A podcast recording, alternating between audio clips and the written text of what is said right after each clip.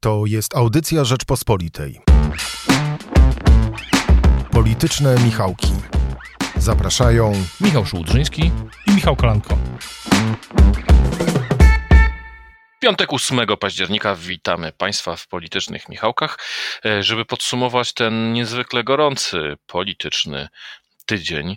E, nie sposób nie zacząć od tego, co wydarzyło się we czwartek, e, gdy Trybunał Konstytucyjny postanowił o tym, że w zakresie prawa reformy sądów Unia Europejska nie jest w stanie Polsce nic narzucić i że nie trzeba wykonywać w tym zakresie wyroków Trybunału Sprawiedliwości Unii Europejskiej, ponieważ Trybunał Konstytucyjny uznał, że Unia w tej sprawie nie ma nam nic do powiedzenia, do niczego nas e, nie może zmusić. E, Michale, e, najpierw zadam Ci pytanie takie: po co w ogóle premier Mateusz Morawiecki złożył taki wniosek e, do Trybunału Konstytucyjnego. Bo to, że prawo unijne jest poniżej konstytucji, wiemy wszyscy doskonale, no bo taka jest hierarchia prawa. Najpierw konstytucja, potem prawo unijne jako traktaty międzynarodowe zaakceptowane, a dopiero pod nimi e, prawo krajowe. E, po co było wytaczać taką gigantyczną armatę? Ja myślę, że odpowiedź brzmi nie, nie znam oczywiście jakby wprost odpowiedzi, szczerze mówiąc, ale ja domyślam się i mam takie wrażenie, że, mm, że tak jak większość spraw, którymi, którymi się zajmujemy przez ostatnie miesiące, jak przykład Lex TVN, to ta sprawa ma przede wszystkim wymiar krajowy, a nie wymiar e, zagraniczny. To znaczy, e, znaczy ma jeden i drugi oczywiście, ale ja jednak myślę, że politycznie na pewno e, to, że to premier Morawiecki złożył ten wniosek, no ma takie symboliczne znaczenie na pewno dla wyborców Prawa i Sprawiedliwości. No bo ja myślę sobie tak, że oni sobie przez ostatnie miesiące, mm, znaczy, że wyborcy PiSu dostają sygnały, yy, musieli mieć jakiś, może tak sobie pomyślał premier Morawiecki, że musieli mieć jakiś sygnał, że on jest y, no, na pewno nie tylko jest wiceprezesem PiSu, ale jest y, no, zupełnie po ich stronie, jeśli chodzi o po większości oczywiście stronie bo nie wszyscy wyborcy PiSu mają takie pewnie poglądy, że no, Unia może mm, wiele, ale nie, nie będzie nam kazać, nie będzie nam ingerować w wymiar sprawiedliwości.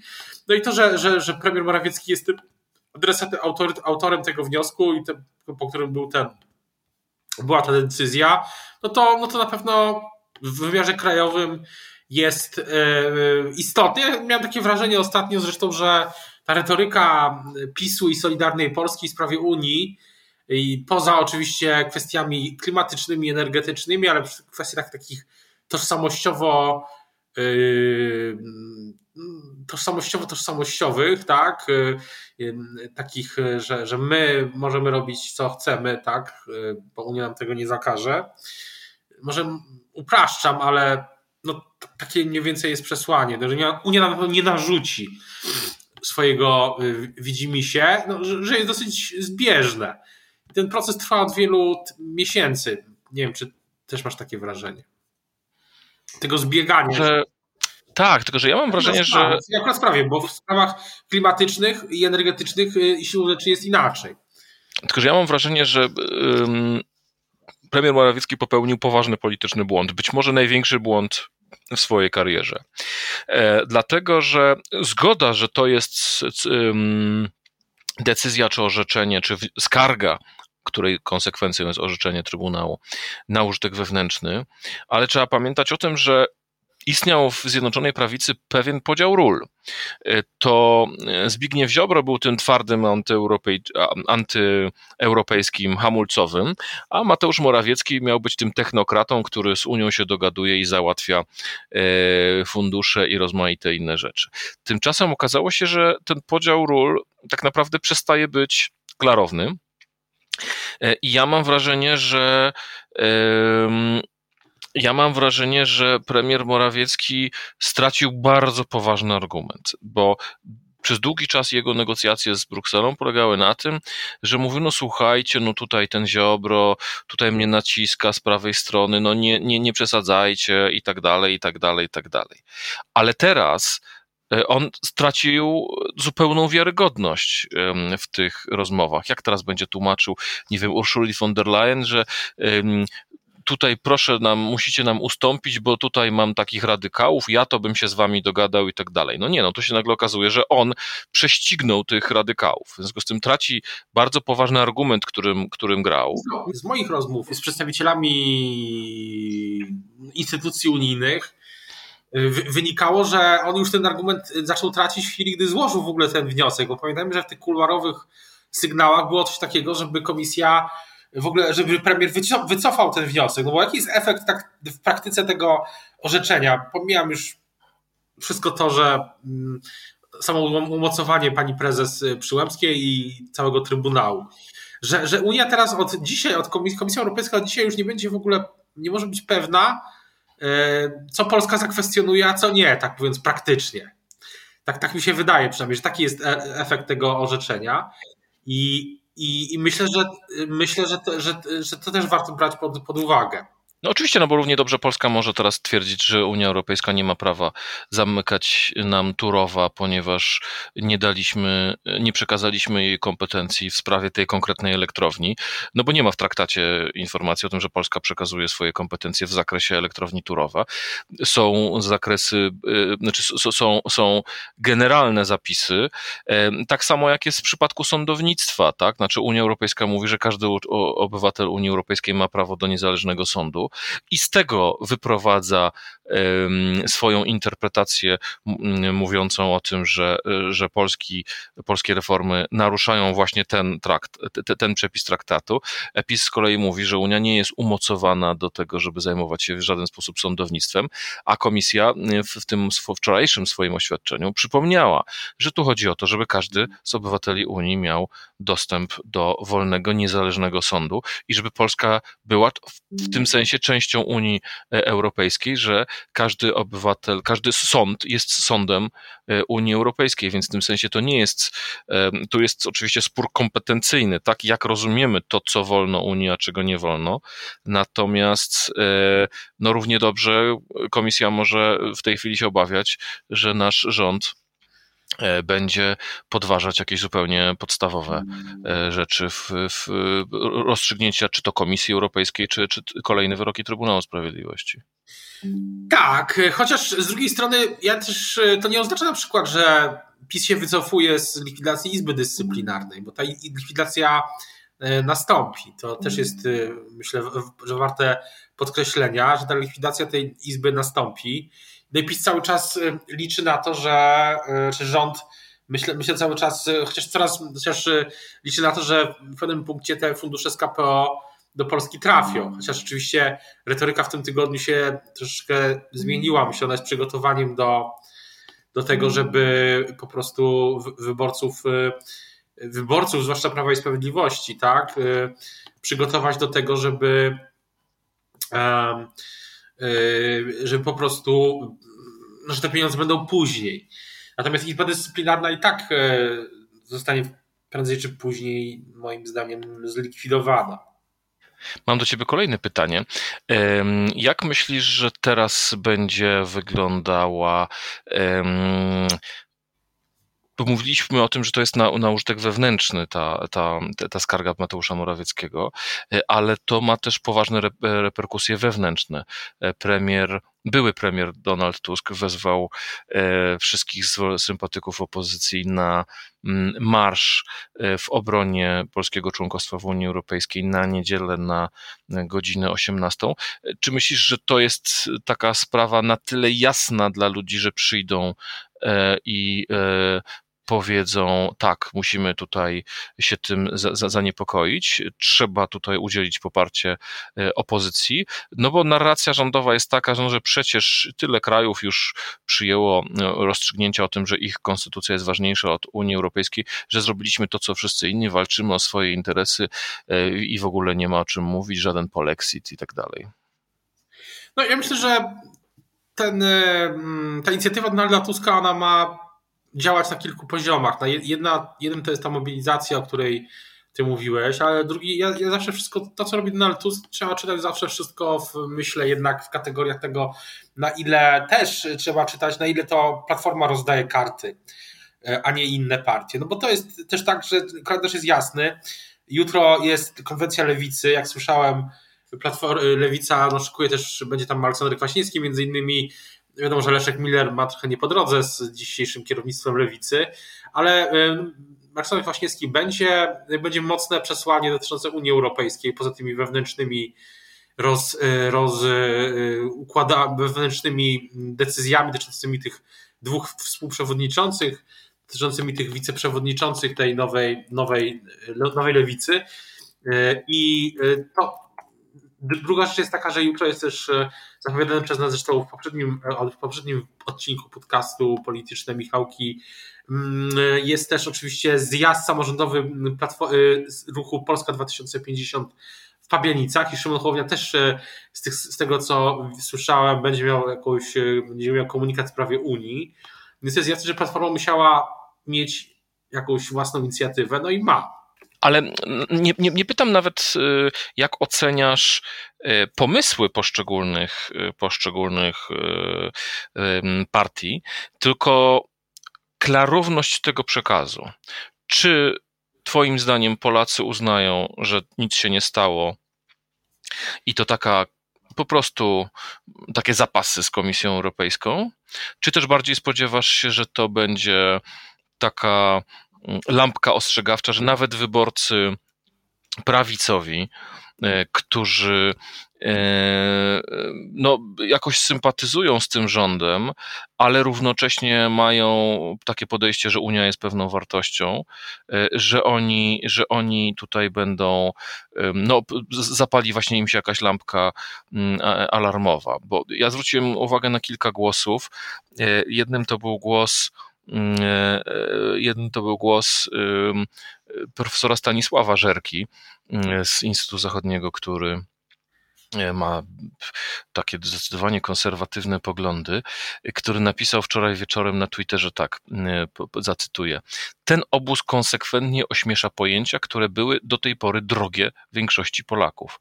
Religijność przekształcili w faryzejski zakłamany klerykalizm, patriotyzm w tępe nacjonalistyczne kibolstwo. To samo robią z pojęciem suwerenności. E, a z kolei też raczej kojarzony z prawicą e, producent telewizyjny Jan Pawlicki e, napisał zdanie odrębne sędziego Pszczółkowskiego warte odnotowania. Wnioskodawca zamierzał w istocie do podważenia w polskim porządku prawnym skutków konkretnych wyroków Trybunału Sprawiedliwości Unii Europejskiej. I to jest istota sprawy. Podobnie jak przy Lex TVN, gdy rządzący skroili ustawę pod wrażego nadawcę. Widzę, że po prawej stronie wcale nie ma jednoznacznego entuzjazmu wśród takich osób krytycznie myślących e, do tej decyzji Trybunału Konstytucyjnego. Tak, ja też, też takie mam wrażenie. Odpowiedź na Twoje pytanie, powiem Ci szczerze, że nie wiem, ponieważ yy, nie, nie wiem, na ile to będzie powszechny temat. Na razie yy, wiem, wiem, że to brzmi dziwnie yy, dla niektórych może naszych słuchaczy, że to nie jest powszechny temat, bo na przykład na Twitterze jest, ale no jak mówię, nie wiem na ile to będzie powszechny temat, biorąc pod uwagę sytuację w Polsce dzisiaj, gdy na horyzoncie są jednak niepokoje wokół czwartej fali koronawirusa, gdy, gdy są e, dominującym, myślę, takim tematem e, ważnym ceny energii dzisiaj w Rzeczpospolitej w piątek jest zresztą mm, taki sondaż, który, zamówi, który zamówiliśmy, dotyczący obaw Polaków o wysokie ceny związane, czy o, o to, czy gospodarstwa domowe zyskają lub stracą na transformacji energetycznej. Z tego sondażu wynika, że, że te obawy są y, bardzo poważne i że większość ankietowanych ma, twierdzi, że te gospodarstwa domowe stracą. Ja nie wiem, czy to będzie tak, jak ty mówisz, że to będzie albo lampka ostrzegawcza, albo business as usual, albo coś zupełnie innego. Wiele zależy też od tego, jak tę sprawę rozegra opozycja. Ja jednak uważam, że e, to, to jest istotne. Zobaczymy, co będzie w niedzielę. Tak, nagrywamy w piątek. Z tego, co słyszę, z tych sygnałów, które dochodzą też z, publicznie z obozu Szymona Hołowni, wynika, że Donald Tusk dzwonił e, do, do, e, do Szymona Hołowni w, w sprawie tej demonstracji, później miał ją, później ogłosił ją po prostu na, na Twitterze. ale z tych sygnałów, które ja, które, które też... Ale zadzwonił i powiedział, Szymon, chodźmy razem? No, z tego, z tego co piszesz, co napisał sam Szymon Hołownia, co, co stwierdził, no, że, że ustaliliśmy, że dziś porozmawiamy o tym, jak sprawić, by taka manifestacja była wydarzeniem całej demokratycznej opozycji. Zdziwiłem się trochę, gdy dwie godziny później ogłosił, że zaprasza sam na swoje wydarzenie. E, koniec cytatu to jest Szymon Hołownia na, na, oczywiście na Facebooku, bo e, to jest jego główny kanał komunikacji, co bywa oczywiście ryzykowne, no ale, ale później Hołownia pisze, że ta sprawa jest ekumeniczna, że do rozmów wróci. Ja też mam taki sygnał z samego obozu Szymona Hołowni, że, no, że, że, że raczej rzeczywiście e, że to jest ważniejsze po prostu niż sama ta mm, sytuacja i że ta manifestacja się odbędzie też z udziałem ludzi Szymona Hołowni i chyba z nim samym też. E, oczywiście e, to wszystko jest też, to jest też pytanie do lewicy, do, do PSL-u, też do innych podmiotów w ramach opozycji, bo na przykład do Agro, no chyba, chyba mogę tak uznać, że możemy tak uznać, że Agrounia też jest podmiotem w ramach opozycji szeroko pojętej. E, w tym tygodniu było zresztą spotkanie lidera Agrounii z ministrem Pudą. Były bardzo rozbieżne relacje po tym spotkaniu. E, więc e, no zobaczymy, jak to, bo tutaj kwestia, e, jeśli chodzi o rolnictwo i tereny poza dużymi miastami, a Unia Europejska to też jest ważna historia, jak tam ta sprawa się będzie odbijać, rozgrywać, tak? W najbliższych, poznamy to w najbliższych tygodniach, myślę. Zastanawialiśmy się, jak to ta sprawa żyje. Mówiłeś, że od, jak żyje na Twitterze. Sprawdziłem w międzyczasie, że Unia to jest trzecie najczęściej pokazywane hasło na Twitterze, czwarte Placu Zamkowym, piąte Tusk, szóste Konstytucja, ósme Targowica, dziewiąte Trybunału Konstytucyjnego. Na pewno Donald Tusk gra w też swoją grę, która no, polega na tym, tak jak mówiłem, że że po prostu musi Platforma pokazywać, że cały czas jest e, największą partią opozycyjną. No ale w tej sprawie inne partie mają zgryz, bo ich elektoraty, zakładam, są no, bardzo proeuropejskie, tak? PSL, Szymona Hołowni, czy nie wspominając o elektoracie Lewicy, która jutro ma w sobotę swoją konwencję, którą się oczywiście wybieram, na wszystkie e, konwencje. No Pabianic nie pojadę niestety, mm, ze względów logistycznych to niemożliwe, kiedy te wydarzenia są równolegle w zasadzie, ale, ale lewica e, zobaczę, jak takie, co tam w kuluarach słychać. Zastanawiam się jeszcze, jak na całą sprawę patrzeć będą wyborcy Prawa i Sprawiedliwości. Ostatnio, gdy rozmawiałem z jednym z osób z obozu rządzącego, mówił mi, że to jest dosyć trudna sytuacja dla PiSu e, relacje z Unią, e, dlatego że, jak twierdził, elektorat PiSu składa się z takich trzech w miarę równych sobie e, grup. Jedna to ludzie, którzy uważają, że trzeba by się z Unii w ogóle wynieść.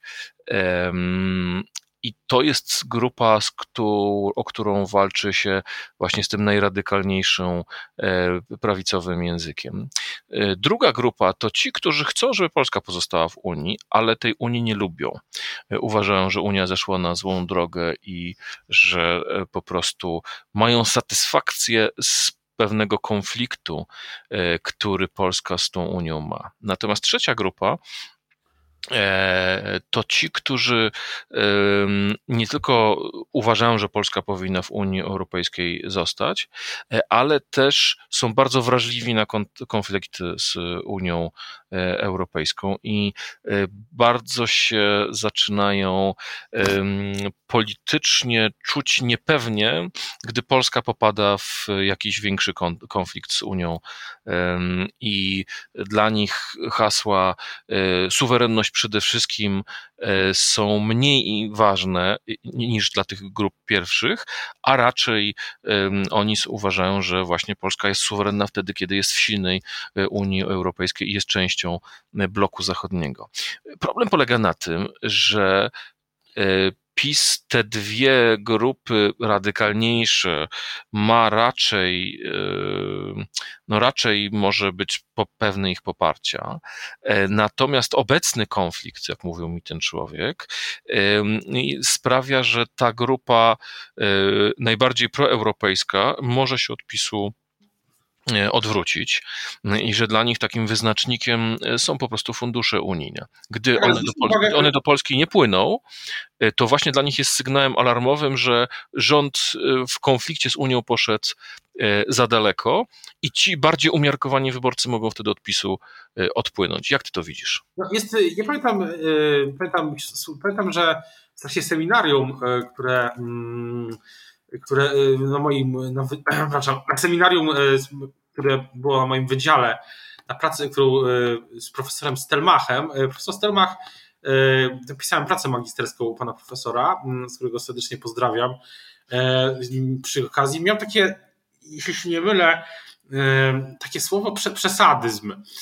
I bardzo mi się to słowo podoba, czasami go też używam. I też właśnie jest, jest pytanie, czy, czy, czy to już dla tej trzeciej grupy to już ten wyrok to jest taki już przesadyzm, bo mm, może tak się stać, e, ale zwróćmy uwagę na jedno, że e, jednocześnie w ważnych dla PiS regionach, jak Podkarpacie, Małopolska, Lubelszczyzna, czy, czy, czy, i, czy kilka innych, PiS się szybko i co opisywaliśmy, zresztą jako pierwsi chyba zapowiadaliśmy, że takie wycofanie nastąpi.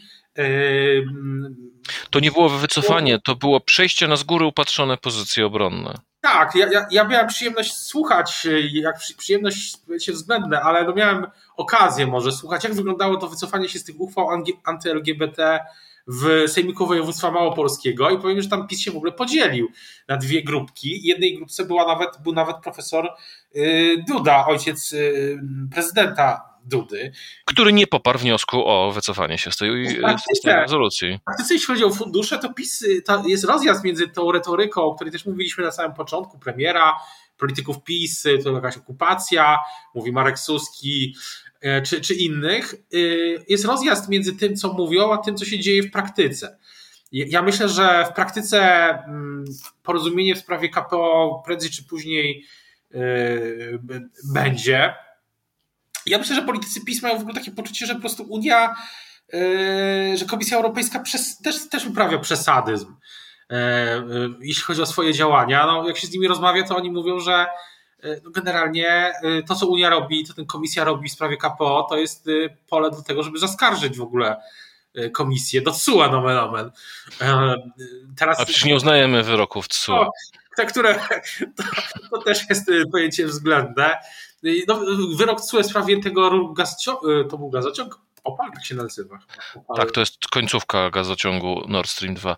Y, gazociągu Opal to był potrzebny. Y, jeśli trzeba Nord Stream 1. misję europejską w sprawie CUE, jak tam w kuluarach, czy nawet chyba publicznie też mówią politycy PiS, to też, się, też będzie taki wniosek. No ale jest, ja, ja bym na wszystko, na wszystko spoglądał w, w, w takich kategoriach nie tylko tego, co mówią ci politycy, ale też co, co robią, bo jednak to wycofanie się z tych, bo przypomnijmy jedno, że to wycofanie się z tych uchwał anty-LGBT na razie dotyczyło, dotyczyło y, funduszy, które w skali europejskiej są drob, drobniakami, bo to, była, to jest ten fundusz React EU, niejako mm, no jeszcze w tej, w tej niejako, no w tej perspektywie budżetowej, tak? To, są, to jest chyba dla Małopolski było 30 milionów E, euro. A tu mówimy o miliardach, e, e, które retorycznie politycy PiS tak mówią, a to w sumie nieważne.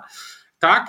Ostatnio, w tym tygodniu tak mówili. Ja myślę, że w praktyce myślą inaczej, tylko nie mogą tego powiedzieć, bo oni są przypięci do prawej ściany przez Zbigniewa Ziobrę, który ma 19 posłów, który domaga się wielu rzeczy w tych wewnętrznych negocjacjach, no i który cały czas podbija ten bębenek y, energetyczno-klimatyczny, tak? No więc właśnie, ale chciałem Ci jeszcze y, zwrócić uwagę, bo to, co mówisz, przypomniało mi to, co czytałem dziś rano w bardzo dobrze poinformowanym serwisie Politico Europe, gdy tam zwracano uwagę na to, że Komisja Europejska mówi dosyć, dosyć ostro, Natomiast jeden z urzędników Komisji Europejskiej mówi politykom, polityko rzecz bardzo ciekawą, a mianowicie mówi, że poczekajmy, co rząd Prawa i Sprawiedliwości zrobi z rozstrzygnięciem Trybunału Konstytucyjnego. Czy rzeczywiście wykorzysta go do tego,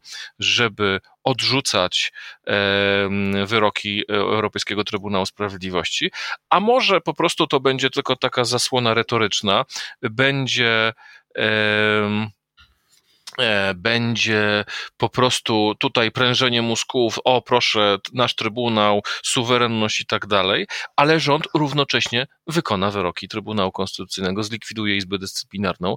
E, teraz wiemy, że się e, Trybunałowi nie podoba również Izba Kontroli Nadzwyczajnej i po prostu retorycznie będziemy mówili bum bum, tak, machać będziemy tutaj biało-czerwonymi flagami i orłami w koronie, ale równocześnie będziemy wykonywać wykonywali wyroki Trybunału e, Sprawiedliwości Unii Europejskiej. No, CUE też, e, z tego co pamiętam, e, zajmuje się Urzędem Komunikacji Elektronicznej i jego odwołaniem. To też jest.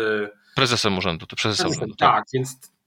Yy, tak, myślę, że myślę, że trzeba po prostu patrzeć na, na czyny ja rozmawiałem e, jeszcze w tym tygodniu e, z politykami PiSu, no, którzy, którzy twardo zapewniali, że likwidacja Izby Dyscyplinarnej nastąpi. Zwłaszcza, że powiedzmy sobie szczerze, cała ta, całe te wszystkie te zmiany w wymiarze sprawiedliwości, na, na, nawet spoglądając na to z perspektywy polityków PiSu, oni nie mają czym się pochwalić wobec swoich wyborców, tak? którzy domagali się, no nie wiem, niektórzy no, domagali się zapewne, domagają się zmian, a ten system po prostu nie działa. Nawet politycy PiS sami to doskonale wiedzą. Zresztą no przecież trwa cały czas blame game między co chwila, gdyby, gdyby zapytać dzisiaj Zbigniewa Ziobrę, czyja to wina, no to powiedziałby, że to prezydenta Unii i, i pewnie dodałby jeszcze premiera Morawieckiego, tak dla pewności. A gdyby zapytać polityków PiS i no, prezesa Kaczyńskiego, to pewnie powiedziałby, że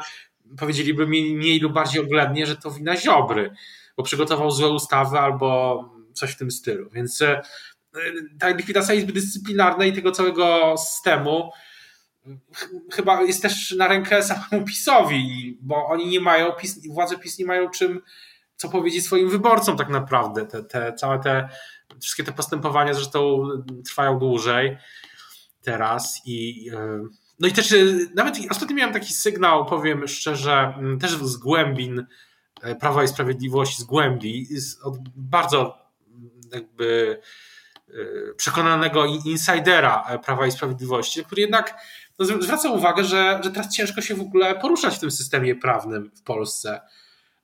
Chyba miał, bo, bo generalnie no, nie wiadomo, co, co jest wyrokiem, a co nie. No i tutaj właśnie mamy ten chaos prawny po kolejnej decyzji Trybunału Sprawiedliwości, który uznał, że sądy mają prawo kwestionować e, legalność wyroków czy decyzji e, podejmowanych przez sędziów powołanych przez e, nową Krajową Radę Sądownictwa, no co tak naprawdę jest potencjalnie otwarciem kolejnej puszki Pandory. No zdecydowanie i myślę, że oczywiście to jest tak, że te procesy nie są zauważalne dla y, zwykłego zjadacza chleba. To nie jest temat, który się, no chyba, że ktoś jest prawnikiem, albo akurat miał taki proces przy kuchennym stole, przy którym y, wiele osób, może już teraz nie, bo jest, przyznajmy się, że nagrywamy y, nie rano, tak bym to ujął, no ale rano Polacy o tych wyrokach TSUE czy, czy, czy Y, czy przesunięciu jednego sędziego do drugiego sądu, czy działu sądu nie, nie rozmawiają, ale y, to się nawarstwia, tak? I w pewnym momencie y, no, będą wybory kiedyś. Wybory, mm, oczywiście niektórzy w opozycji dalej obstawiają wybory i wiosną. Politycy PiS twardo mówią nie, będą wybory w terminie. I niektórzy jeszcze mówią w ogóle, że wybory do samorządowe będą w 2024 roku razem z wyborami do Europarlamentu. To ciekawe. Ale no, kiedyś te wybory będą i te, y, te wszystkie sprawy mogą się do tego czasu nawarstwiać. One są jak taka radioaktywność, tak? Ona się zwiększa po prostu. Czy jak ta sprawa będzie wpływała na naszą politykę, to będziemy analizować na pewno w kolejnym e, wydaniu politycznych Michałków. No a dzisiaj to chyba wszystko, chyba że jeszcze uważasz, że jest jakaś ważna sprawa, którą musimy mówić, bo chyba o awarii Facebooka i o konsekwencjach z tym związanych musimy nagrać osobny podcast. No zdecydowanie tak. Myślę, że e, dała wszystkim do myślenia. Mm, ja też napisałem e, w, w, w Rzeczpospolitej przy okazji analizowania tego, co robi Szymon Hołownia. Właśnie zauważyłem, że i myślę, że to e, warto jeszcze chyba podkreślić, że no wyobraźmy sobie taką sytuację, że ten Facebook pada na 6 tygodni, tak? Co wtedy robisz Szymon Hołownia, który bez Facebooka nie, nie funkcjonuje, w, w, nie, ma przeka- nie ma przekazu bez Facebooka? Myślę, że nie tylko dla Szymona Hołowni byłby to poważny problem. Wyobraźmy sobie konfederację bez mediów społecznościowych. Tak, na przykład wielu aktywistów, aktywistek bez Instagrama, no nie wiem. Więc e, jest to na pewno był to jeden z ważniejszych moim zdaniem momentów w tym roku, jeśli chodzi o takie te cywilizacyjne sprawy. E, I, takim momentem na pewno też było to w styczniu, wczesnym, wczesnym, na początku roku, jak Donald Trump został zablokowany na Twitterze. Tak to było chyba w styczniu, jeszcze przed. E, tak, myślę, że to było w styczniu, więc. No, tak, to było w związku z tą z szturmem na Kapitol. No, moim zdaniem ta sprawa nie miałaby aż takiego dużego znaczenia, sama awaria, no było to raptem kilka godzin, gdyby nie mm, zeznania Frances Hogan y, przed e, Senatem e, amerykańskim i jej występ e, w telewizji w telewizji CBS w programie 60 minut, w którym mm, ujawniła na podstawie wielu dokumentów wewnętrznych Facebooka to, że E, fir władze firmy o różnych nieprawidłowościach i szkodliwości ich własnego produktu wiedziały, ale gdy miały podejmować decyzję, czy wybrać coś, co jest dobre dla demokracji i społeczeństwa, coś, co jest dobre dla firmy, wybierały to drugie. I w tym sensie mam wrażenie, że e, połączenie tych dwóch spraw sprawiło, że jest pod Facebook pod bardzo dużą lupą i wszyscy ci, którzy chcą jakoś jego działalność ograniczyć, w sensie uregulować prawnie, zyskali bardzo potężny argument. Wystarczy popatrzeć na odkładkę magazynu Time, na której znajduje się Mark Zuckerberg z ikonką skasuj Facebooka. Tak, myślę też, że tylko, że taki ruch chyba musiałby być globalny, tak? Bo chyba nawet, nawet amerykańska administracja, zwłaszcza mająca teraz spore kłopoty wewnętrzne, w ramach zresztą y, samych demokratów. To jest w ogóle fascynujące moim zdaniem. Jak bardzo Joe Biden e, ma kłopot ze względu na własnych senatorów i jedną senatorkę, e, że, ta, że to musi być ruch, ruch mega, ruch, musi być ruch całkowicie globalny na poziomie i Ameryki, Unii, no nie wiem, jakiś pakt między, jakiś, chyba jakiś traktat, może formą ONZ-u, ale to nie byłoby niezbyt skuteczne ale będziemy o tym mówić w kolejnych podcastach. Na dzisiaj to tyle. Wszystkiego dobrego Państwu życzymy, dobrego weekendu. E, słuchajcie innych podcastów Rzeczpospolitej, a my dziękujemy Michałowi Patyrze i Magdzie Burkiewicz, którzy realizowali i wydawali nasz podcast. Do usłyszenia. Dziękujemy, do usłyszenia. Słuchaj więcej na stronie podcasty.rp.pl. Szukaj Rzeczpospolita Audycje w serwisach streamingowych.